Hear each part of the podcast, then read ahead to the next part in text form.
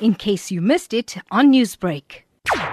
It's a notice to review. In other words, we have evidence that the rollout of hundreds of cell towers in Durban was illegal and it was done as a result of an unprocedural and secret deal. So the court motion is to review this process and set aside. In actual fact, to go back to the entire deal and to cancel it. What sort of evidence are you talking about? An infrastructure deal of this nature, which involves billions of rands, has to appear in some sort of paperwork. There's got to be some kind of document saying that yes, this was discussed, yes, it was agreed on, yes, it was brought forward by some person.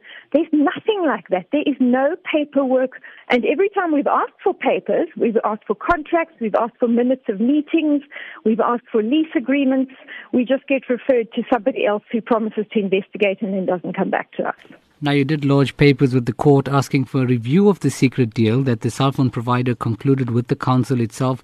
What are you hoping to achieve from this? We cancel the whole thing, which means that both the city and the service provider have to go back to square one and start the process all over again and do it properly this time. And if it means that they have to dismantle some of the problematic towers that they've already erected, then that is what's going to happen.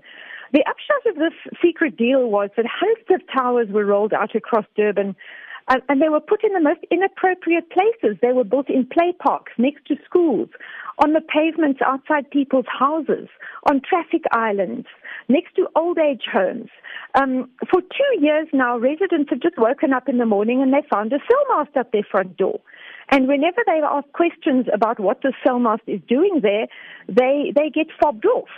And um, so finally, after two years of asking for answers and asking for some kind of conclusion to this, we were finally compelled to go to court. What is it about these towers in terms of it being a threat to the inhabitants of the city? There's certain laws which entitle you to a right to what goes on in your environment. Cellmast is one of those things. It's governed by a number of acts um, and bylaws and town planning schemes.